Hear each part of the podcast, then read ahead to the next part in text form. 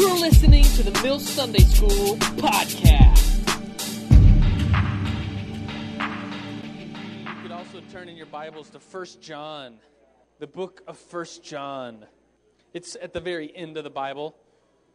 1 John, 2 John, 3 John, Jude, Revelation.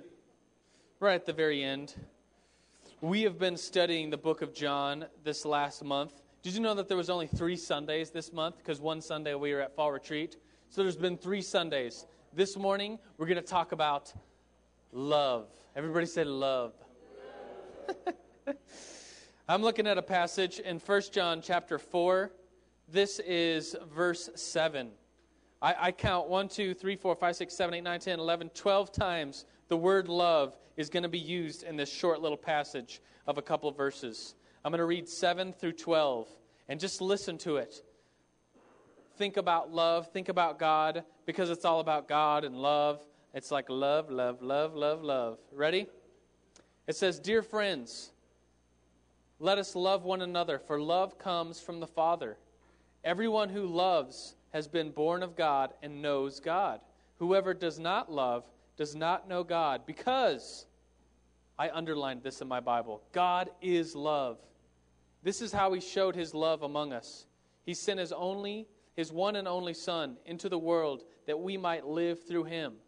This is love, not that we loved God, but he loved us and sent his Son as a sacrificing atonement for our sins. Dear friends, since God so loved us, we also ought to love one another. No one has ever seen God, but if we love one another, God lives in us, and his love is made complete in us. Would you pray with me this morning? God, we come to you as, as your humble servants, seeking, desiring to know more about the book of First John, seeking and desiring to know more about love, who you are. It says that you are love. God, would you help us understand that this morning? Can we praise you better by knowing you, uh, that uh, knowing you are love, and that we can love one another as you have loved us? So, Jesus, we praise you this morning. We thank you so much for being here in this room with us, inside of us. We love you, Jesus. And everyone screamed, Amen. Pretty good, pretty good this morning. Well, um, we're talking about First John. There's three themes in the book of John. Do you remember them? Light, life, and today, love. I came to a crazy realization this last week. Have you ever been reading the Bible and, you, and you're like, I've read this passage before. This, this is an old passage to me. But then all of a sudden, something like pops out at you and you're like, oh my gosh, this is good stuff. I've never seen this before. Has that happened to you before? It has. That's because you're in Sunday school and you're nerds and you like studying the Bible as much as I do. And I was reading and I came to a realization, and I really did not know this before Thursday. I mean, it just didn't come to me. That the three themes in the book of John life, light, and love all each one of those three things god is called life. God is life. God is light. And god is love. All three of these things. In 1 john 1 2 it says that the life appeared. And we have seen it and testified to it. And, and it says that, that the life appeared that the life is jesus. So jesus is life. And jesus is god. So we could say god is life. And then last week we talked about 1 john 1 5 and it says that God is light. In him there's no darkness. So God is light. Pretty sweet, right? And today we just read a passage that says God is love. And I underlined it in my Bible. So I came to this conclusion on Wednesday in the afternoon, just reading, thinking to myself, the three themes that we've been going over are so important because God is each and every one of these themes. Does that blow you away like it blew me away? Yes, it blew me away too. Well, welcome to Sunday School. If you're new around here, uh, we like going deeper into the Bible, deeper into theology. We're going to be studying First John, specifically the theme of love this morning. Next month is next Sunday is going to be a new month, and we usually take a new subject per month. Next month is world religions. So there's four Sundays. We're going to take Islam, Buddhism, Hinduism, and like Chinese Taoism slash Confucianism each, each Sunday is going to be devoted to one of those four. We're going to talk about that religion, compare it to Jesus, the true, the one and the only God, and how these religions compare, contrast, these religions, how we might be a better witness to someone who is Hindu or Buddhist or whatever. Does that sound like fun? I hope, I hope it'll be tons of fun for you. But today, we're talking about love. And I had another thought this week. I thought the things that we're talking about in here, as you study the Bible, as you learn about God, as you learn about the Bible, the things that we're talking about in Sunday school are eternal knowledges. They're eternal truths. And I compared it when I used to work at Pizza Hut when I was in college. There was um, these old computers that we would take orders on. Like, hello, this is Joe. Pizza Hut delivery is your order for delivery or takeout. And they would say delivery or whatever. And the computer was like an old black screen with just orange, like orange letters. Do you remember those really old computers? Like no windows, no like Microsoft Office. It was just like an old computer with like one screen on it. And, and you had to hit like if there was delivery, you'd hit D, then enter. And then if they wanted two pizzas, you hit two, enter. And then you'd say medium, M, and then enter. And then pepperoni, P, enter. Cheese, C, and enter. It's like all these different combinations. You hit enter. And people got really fast at like inputting like what, where the pizza was going, their phone number, the number of pizzas they wanted. And so it just looked like all fast on this particular system. And literally only a week after I learned that system we got all new systems at Pizza Hut, all new computers with like real screens and real uh, like Office and Windows and Excel, and it was it was a lot easier than just like weird orange screen. But I, I, I had this thought in my mind that all that knowledge that I learned, I mean, had to go through hours of training to learn all that. It was just dumb because the next week we all got a new system. And so it was almost like, why did I learn that if it's totally irre- irrelevant now? And the stuff, I compare that to the stuff that we're learning about in here, is eternal knowledge, eternal truths. It's never going to go bad, ladies and gentlemen. Next week, we're not going to get it like a new God or a new system and say, man, all that time I spent in Sunday school, all that time I spent reading the Bible, it's all for nothing. No, it's going to be true even when you get to heaven, even when you die. It's eternal truth. Amen? Amen. Yes. All right. Um, since we're talking about love this morning, I thought why not talk about my love life? Uh, as many of you know, I'm married to Erica. We've been married like 10 months, and it's, it's going pretty well, I'd say. she's like embarrassed. Um, she's really cool. We met. Uh, would you like to know the story of how we met? I, I, I heard a bunch of girls say yes. The guys are like, come on, just get over it. well, for the girls, we met uh, actually right here in Tag Chapel. I was a substitute teacher for theology for the School of Worship, and she was a student in the School of Worship. Everybody say, oh. Because it, it kind of sounds like a teacher student thing. It kind of sounds bad, but it was just a substitute teacher, and that's just kind of how we met. it's, not, it's not as bad as it looks, it's not as bad as it seems. Um, so we met right here. She, she may have been sitting in the exact same place. I can't even remember. All I remember is seeing her and wanting to know more about her. And she, she was like constantly raising her hand and asking questions and saying cool things. and she wanted to know more about me. She was like, Is Joe Kirkendall married? How, how do I get to know Joe Kirkendall? And. Uh, and we met we we got to talking i think after class we talked i think you brought me a coffee didn't you bring me a coffee or maybe that was like the, another class you brought me a coffee like a mocha and that was pretty sweet and so uh, so she brought me coffee we got to talk at the new life church staff meetings where i was a staff member she she was an intern so she was there and we talked and i told her she had good style and uh, and um, and then she joined the furnace Everybody say, uh oh. Now, the Furnace is a great program. If you haven't heard of the Furnace, it's a prayer internship that David Perkins leads. But you're not allowed to date for the first semester of your internship in the Furnace. And so we both kind of liked each other. I kind of liked her, although I didn't say anything, so she didn't know that I liked her back. And she liked me, but she didn't know that I liked her because we didn't talk about it. We didn't have the DTR. It really wasn't like, it was just a friendship kind of like. You know what I'm talking about?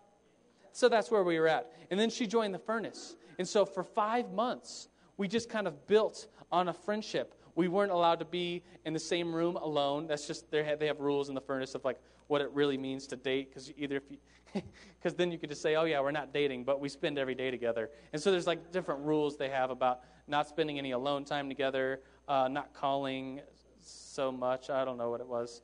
Uh, anyways, there's just different rules. So during this time, we couldn't date. We had to build our friendship. And at the end of the furnace, um, uh, towards the very end, like a week before she was about to get out of the furnace, I emailed her dad and said, Hi, I'm Joe, um, blah, blah, blah. You've heard a little bit about me. I would like your permission to date your daughter. Everybody say, Oh, I know, it's so precious. And so the night, the night that she graduated from the furnace, uh, we went and, and she was all dressed up because you get graduated. So I got dressed up too, and we uh, went out to coffee, had some Starbucks coffee. Then we were all dressed up, so we went to the Broadmoor and walked around the pond thing. Has anybody ever done that? Like the swans are there, and the swans are, and and we held hands that first night. It was just precious, just precious. And so, um, and and then we dated for a year. And uh, actually, I should say this is an important idea is that when we first met, like that week that we were meeting, and she brought me the coffee, and we met each other at New Life staff meetings, and we met in here. During that week, I wrote in my journal that I really liked this girl named Erica, that I wanted to pursue her, that I saw something in her that was godly and awesome, and I was interested in her. And if you read my journals, I'm not journaling about girls all the time. It's like it's more of a prayer journal. And so it was very weird that I journaled about Erica and, and thinking, I mean, I just met her, right? And so I journaled about her, the possibilities, uh, wanting to know her more. And, um, and so is that document, my journal entry, that um, a year and two months after dating Erica, I, we were on the shore of Lake Superior, and I opened it up and I read the original journal entry from the week that I met her that said, uh, that, I, that said I was interested in her and I saw how godly of a woman she was. And then I asked her to marry me, of course, on one knee. Uh, it's so precious, I know. And so the question I have for you, the question, don't, not, I just tell you that story just to start talking about love because um, it's fun and it's a good story and it's, it's precious to me. And um, I know. And so the question I have for you to think about, to discuss, um, is do you believe in love at first sight? Is it possible that, that, uh, that, that, that there is such a thing as love at first sight. Some of you would say, No, I don't believe in love at first sight. That's just a Hollywood thing. And some of you would say, Yes, I believe in love at first sight. But it really kind of demands that you have to define what love is, right? I mean, do you believe in love at first sight? Yes or no? You kind of have to say why. And so I've heard good Christians, um, strong Christians on either side of the issue make good points for yes, I believe it, love at first sight, or no, I do not believe it, love at first sight. Would you take one of those two sides? There's lots of middle ground, but would you take one of the two sides, yes or no, love at first sight, or no, not love at first sight, and discuss that in your group? And you're going to kind of have to define love. And if there's a girl at your table, uh, she gets to talk first. All right? Ready, get set, go. All right, you got some good ideas? I'll give you another 30 seconds and then we'll talk as a group. All right, is anybody bold enough to, to stand up and kind of share their ideas? Anybody? Do you? You don't have to. Would you want to? All right, we have we have. Shh, I, so you're, I guess, uh, just stand up and tell us what you think about the conversation, love at first sight. Oh, that's good. So you believe in interest at first sight. How romantic. right, right. Because love, the main point being is that love is more of a choice. Does someone from the opposite side uh, that says, that someone that does believe in love at first sight, want to make an argument? You have to be bold. Bruce, would you like to? Bruce and then Kelly. Kel- no, ladies first. Kelly, then Bruce. A girl, a table of four girls. You all believe in love at first sight. It's happened to you personally. Sweet. Oh, if you see God in that person, you immediately have love for them. So you're you're saying that love isn't just a romantic thing. You you would know. Very good. Thank you, Kelly. Bruce, you had the next thought, right?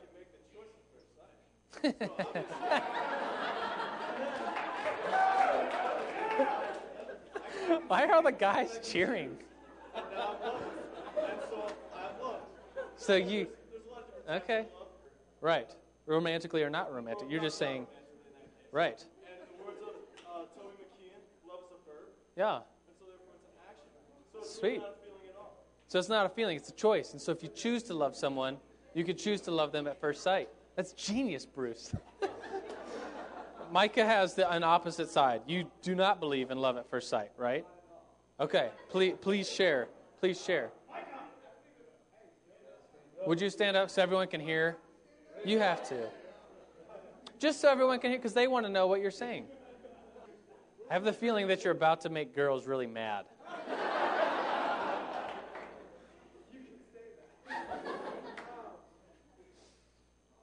It's impossible. It's you believe in interest at first sight or a lust at first sight, but not a true love.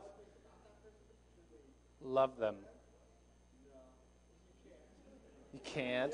It's impossible. Yes. Would you like? Would you? Do you want the last word? You could have the last word. Yes, please. Oh. First time you see your child, can you love them truly? Oh, that's a good argument.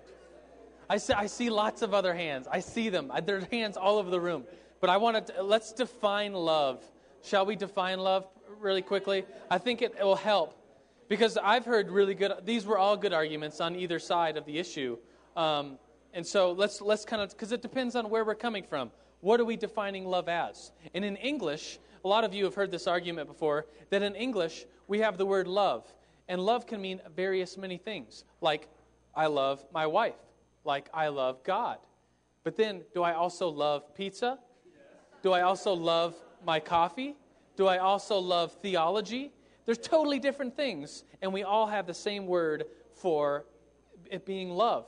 And then we could kind of say, uh, like the like love thing, like, oh, I really like coffee, but I do love my wife. There's a difference. I like my coffee, I love my wife. But some of us would just say, oh, I love coffee, blah, blah, blah. I love it. And you don't, you don't think about it, right? And then there was like, uh, like I was dating this girl in high school, and um, she, she, it was just like a two week thing, and uh, it was pretty sweet. And she said, she said the phrase, "I'm in like with you." I was like, what? Because she didn't want to say I'm in love with you, but she, so she said I'm in like with you. Is that? Can you say that? What? wh- who who made that up? She did. And so um, the whole like and love thing. Did you know in French? In French, there's only uh, one word.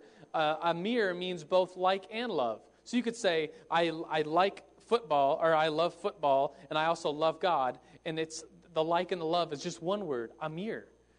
And so French may even be at a bigger disadvantage. In Hebrew, there's three words. There's raya, which is more of a friendship kind of love. And all three of these words are in um, the book of Song of Solomon. Have you read the book of Song of Solomon?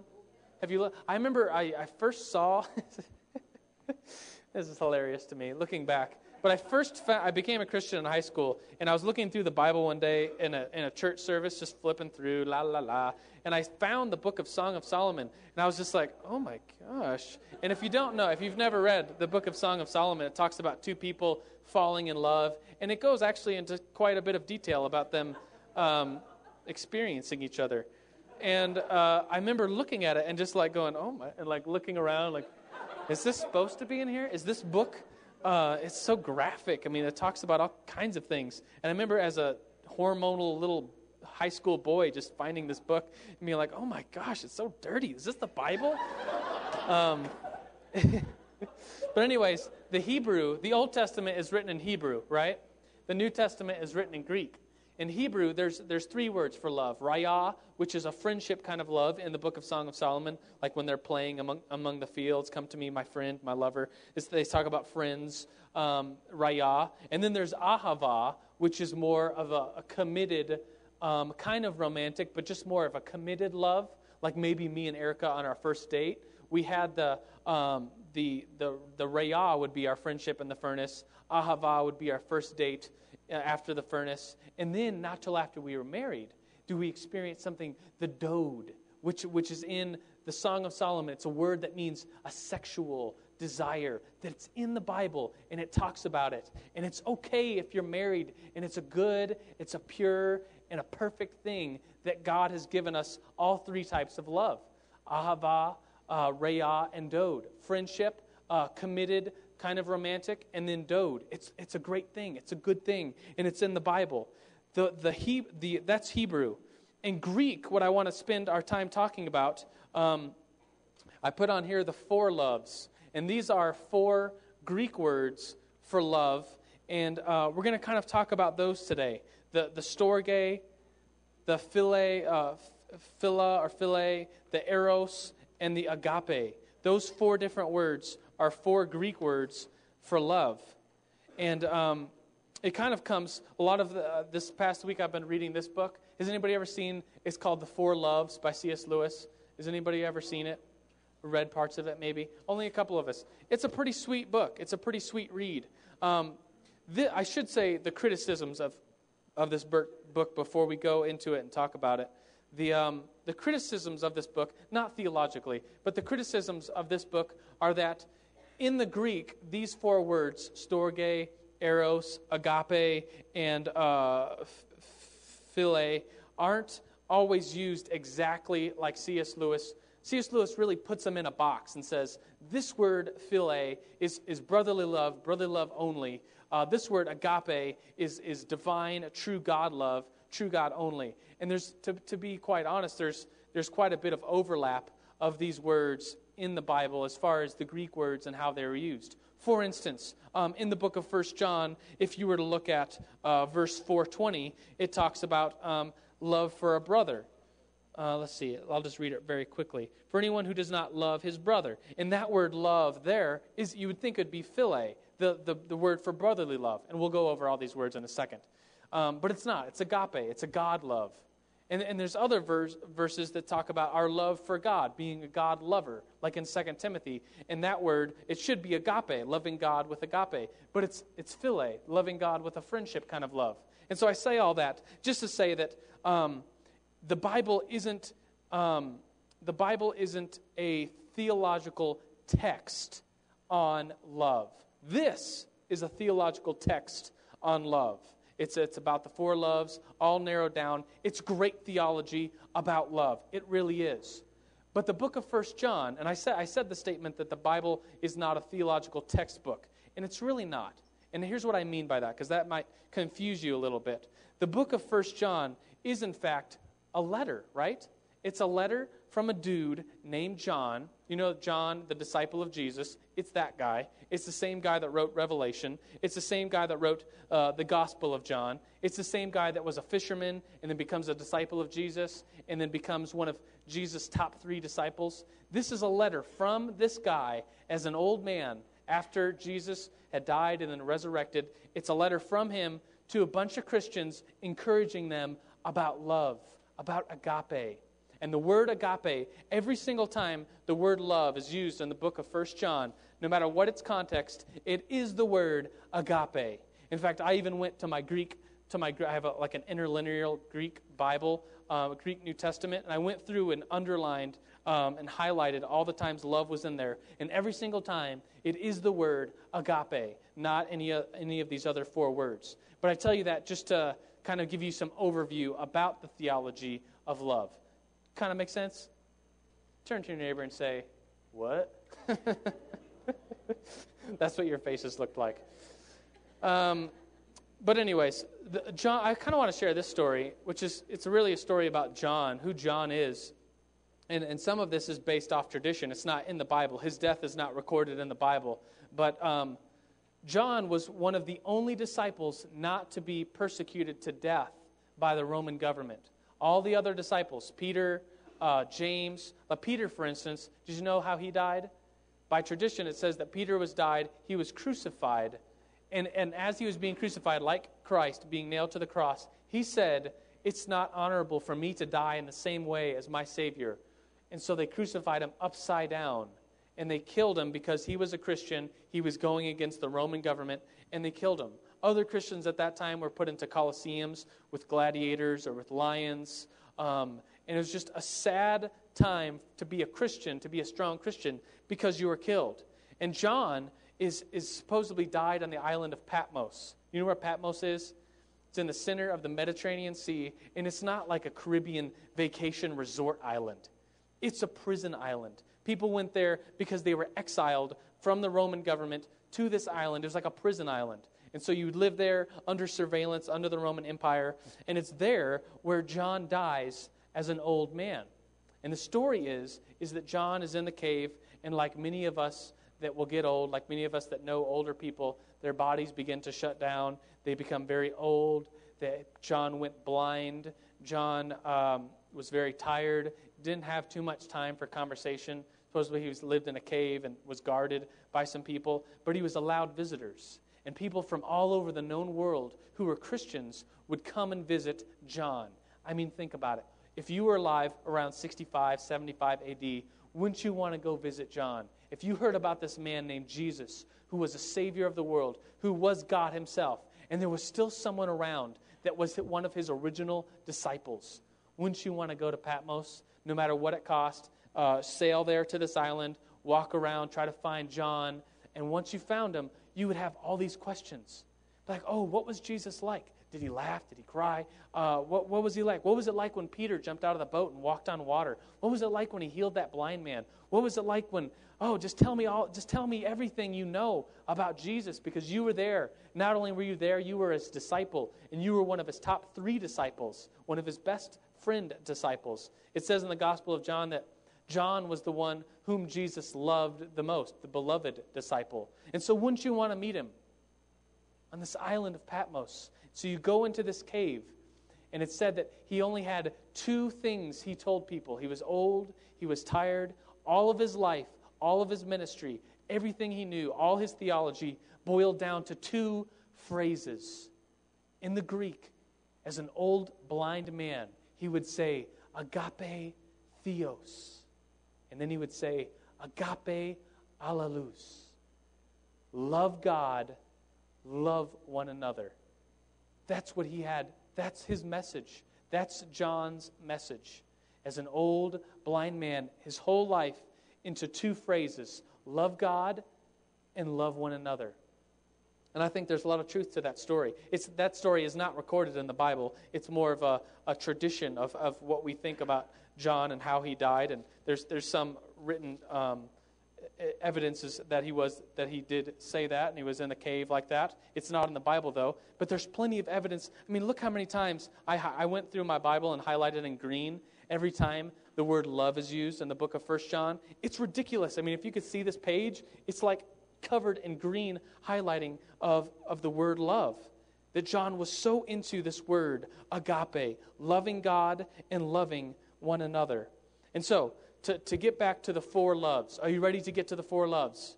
Turn to your neighbor and say, Yes. The four loves, these are the, the four Greek words used in the New Testament for love. And C.S. Lewis, at the beginning of this book, breaks it down and says that the four loves um, are one of two things either a need love or a gift love. And all, uh, all four of these types of loves, I'll write them right here, fit into the category of either being a need love or a gift love. Storge, philia, whoops, man, this pen's running dry. Eros and agape. You could kind of see that, right? Man, that's embarrassing. It goes from like huge to small, and I'm always embarrassed after I write. Maybe I should practice that or something. Um, anyways, C.S. Lewis says that all the loves can be broken down into either a need love or a gift love. He says that these four, these first three, are, are all need type of loves. And he says that the last one is a gift type of love. And what does he mean by all that? Well, he says that the need love is a type of love that comes from our desire, comes from needing something. Maybe not in a selfish way, but just our desire. For instance, coffee. I could say, I love coffee, right? No one would look at me crazy for if I said I love coffee. It, my love for coffee comes from a desire, maybe even a need, to have a cup of coffee in the morning. If I don't have a cup of coffee in the morning, I get a headache and I'm all grumpy. And if I was teaching Sunday school without the cup of coffee, I'd be like, ah, blah, blah. And let's just all go home. That's what would happen. And I, I can almost guarantee it um, because it comes from a desire inside of me that I don't already have. Um, that I need coffee, this desire for coffee, this need for coffee. And so I love it because I'm, I desire it.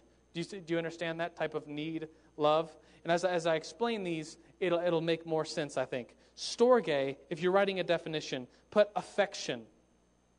Storge, affection. I need a new pen. Let's see. Oh, I spelled Storge wrong. Huh? Get out of here. It's store. Yeah, there we go. Storge. Um, it's so much darker now. Uh, you, you wrote down affection. Affect. That's the word affection. Man, that's embarrassing. Storge is affection, and uh, that's embarrassing. Um, it's mainly the love between a, a parent and a child, or a child and a parent. This type of this Greek word is used to describe a child that, that runs into mommy's arms and loves mommy.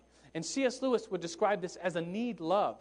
And so, what C.S. Lewis would say is that when a child gets hurt, like a child falls down and gets a boo boo, uh, starts crying, runs to mommy for affection, to be held, to, to kiss the boo boo, to put a, a, a band aid on the boo boo, right? That's just what kids do. Kids love their parents, they need that affection.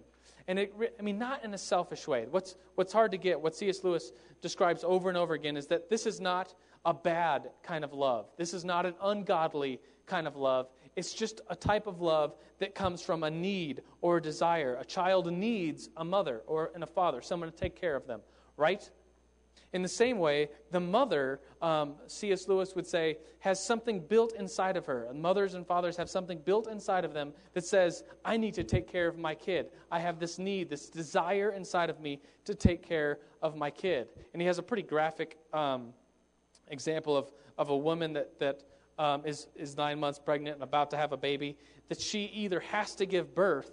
I mean, if she can't, at nine months pregnant, she can't refuse to have the baby at that point. I mean, it doesn't just go away, right? Um, if you know anything about biology, it just doesn't.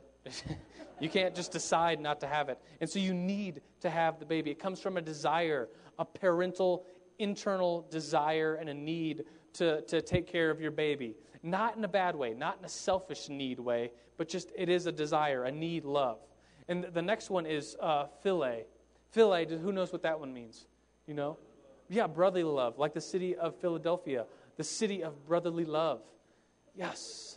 Um, write, write down friendship. Friendship is philia, a brotherly type of love. In the ancient world, the ancient Greek world, they called this the, the crown of happiness. That this was the best type of love, even above um, eros, like, the, like Plato would say, that to have a friend is even better than to have a wife. They would say, um, they would say that friendship is just something that's a part of us that we need. I remember my first friend um, when I was a kid. We lived in the country pretty far away from uh, other people, and we only had, there was like one house like a mile away. And uh, some kids lived there. One of the boys was my age, the other boy was my brother's age. He's three years younger. And we would play all the time and get dropped off over there, and they would come to our house and play. I remember the last time that we saw each other because they were going to move. His dad was in the military, so they moved. And uh, they came over to our house for a last dinner and to play, to hang out. And it was the same week that the original Nintendo came out. Do you remember the original Super Mario Brothers? Bam, bam, bam, you know that? Is that, I mean, this is a long time ago, and so uh, I, am really old uh, that I remember that. Um, and so we were playing this game, and then and then we were. I was kind of like, well, let's go do something else. Let's play in the tree fort one last time. Let's go talk one last time. Let's go hike to the creek one last time because it's your last time that you're going to leave, and we're never going to see each other again. We're good friends. And he he just wanted to play Nintendo, and I remember going downstairs and crying because I know as, as a little boy, because I was going to miss my friend. And my mom found me, and I, and as a kid, I didn't even know how to describe why I was crying. Why are you crying? I don't know. I'm just sad. And I, looking back, I was sad. I was sad because I was going to miss my friend, and he was into the Nintendo thing because it was cool and exciting, and, and he didn't want to play in the treehouse one last time or hike to the creek one last time. And I remember this feeling of, man, I need a friend. I just need, everyone has this desire, this internal desire that we have to have a friend. We need friends, right? It's part of our need, it's part of our desires as a human. And so, philia is friendship, eros is romantic love. And C.S. Lewis doesn't uh, wouldn't, would not say that lust would fall into here. C.S. Lewis would not say that sexual acts would fall into eros. He would call that Venus Um, eros, he calls romantic love. Love that's committed between uh, uh, two people that love each other in a romantic way. That's eros.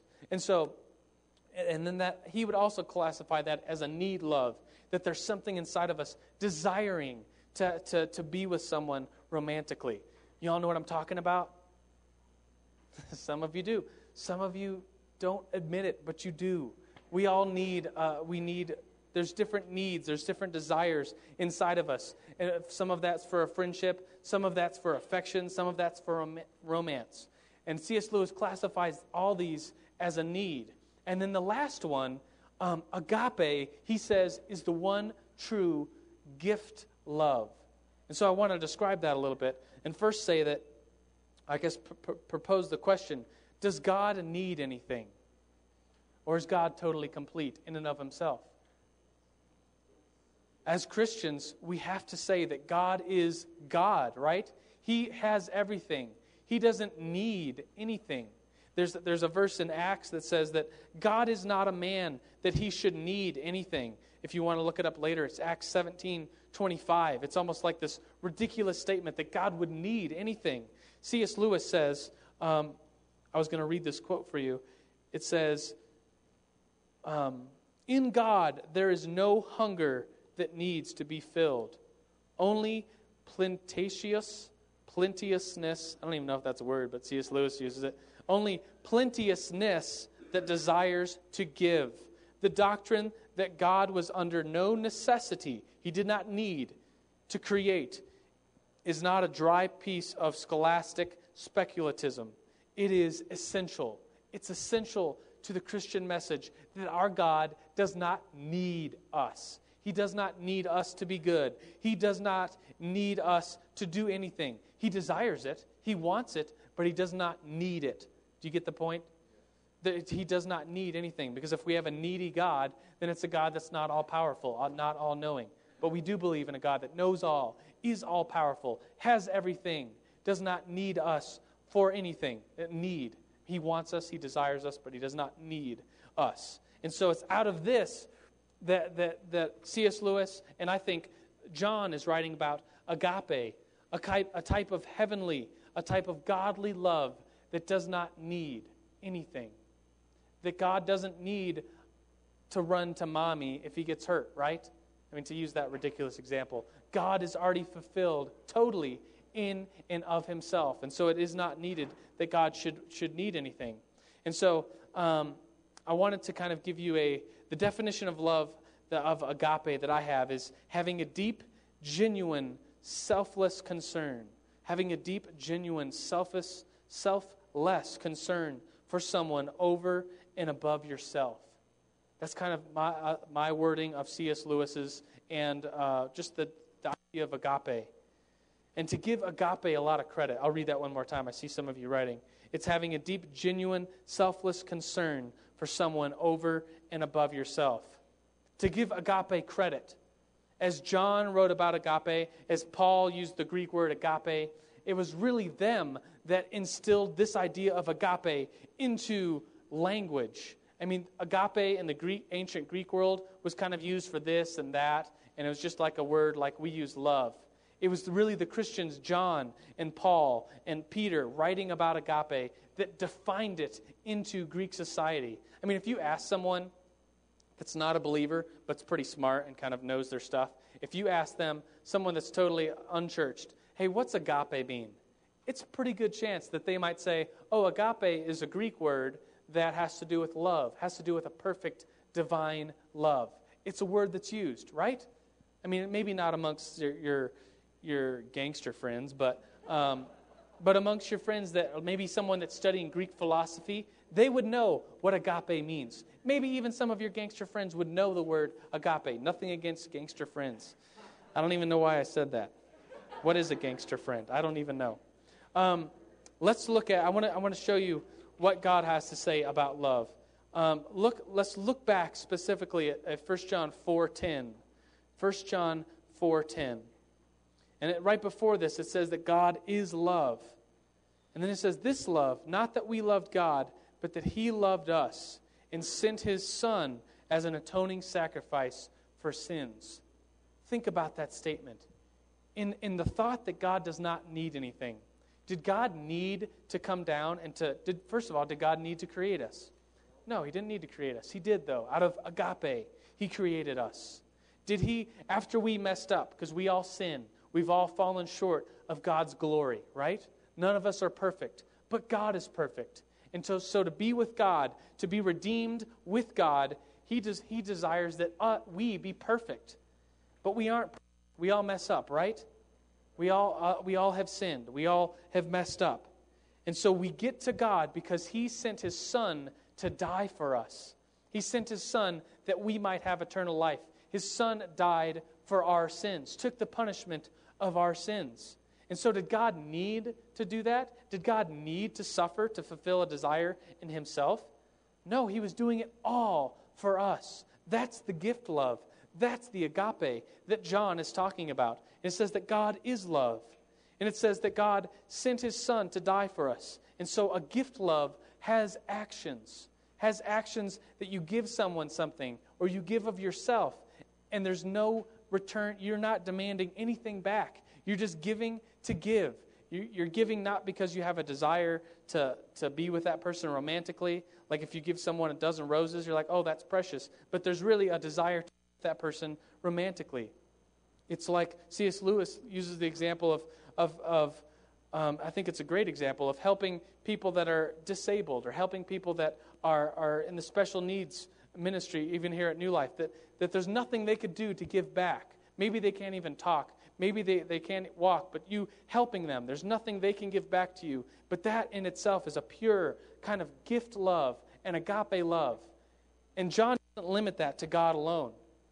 John, John in this book doesn't say, God's love is agape. Let's just sit around and, and look at agape love. Ooh, isn't this a precious idea? Yes, it is, but it also demands reaction from us. It says in verse 12, uh, excuse me, 11, Dear friends, since God loved us, we also ought to love one another. No one has ever seen God, but if we love one another, God lives in us, and his love is made complete.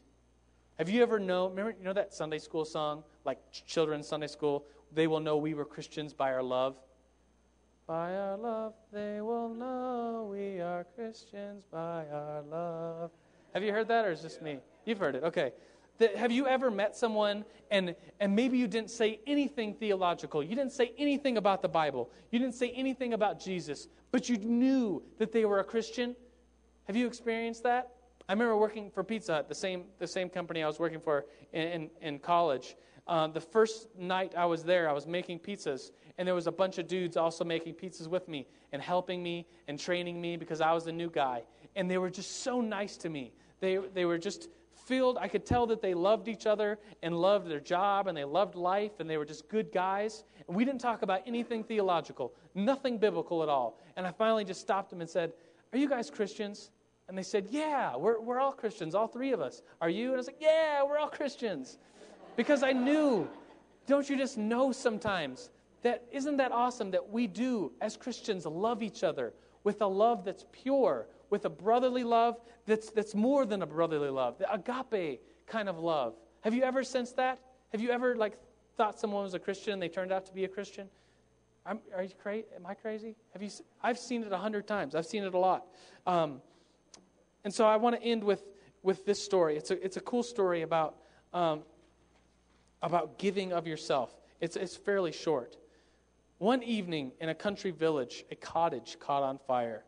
A few sec- in a few seconds, the thatched roof and the timbers were ablaze. There was no fire engine in the remote place, and the villagers stood around helpless. Suddenly, a young man who had just arrived on the scene cried out, What? Can nothing be done to save them? When no one responded, he jumped through the flames, darted into the house. A moment later, he emerged, bearing a child under each arm.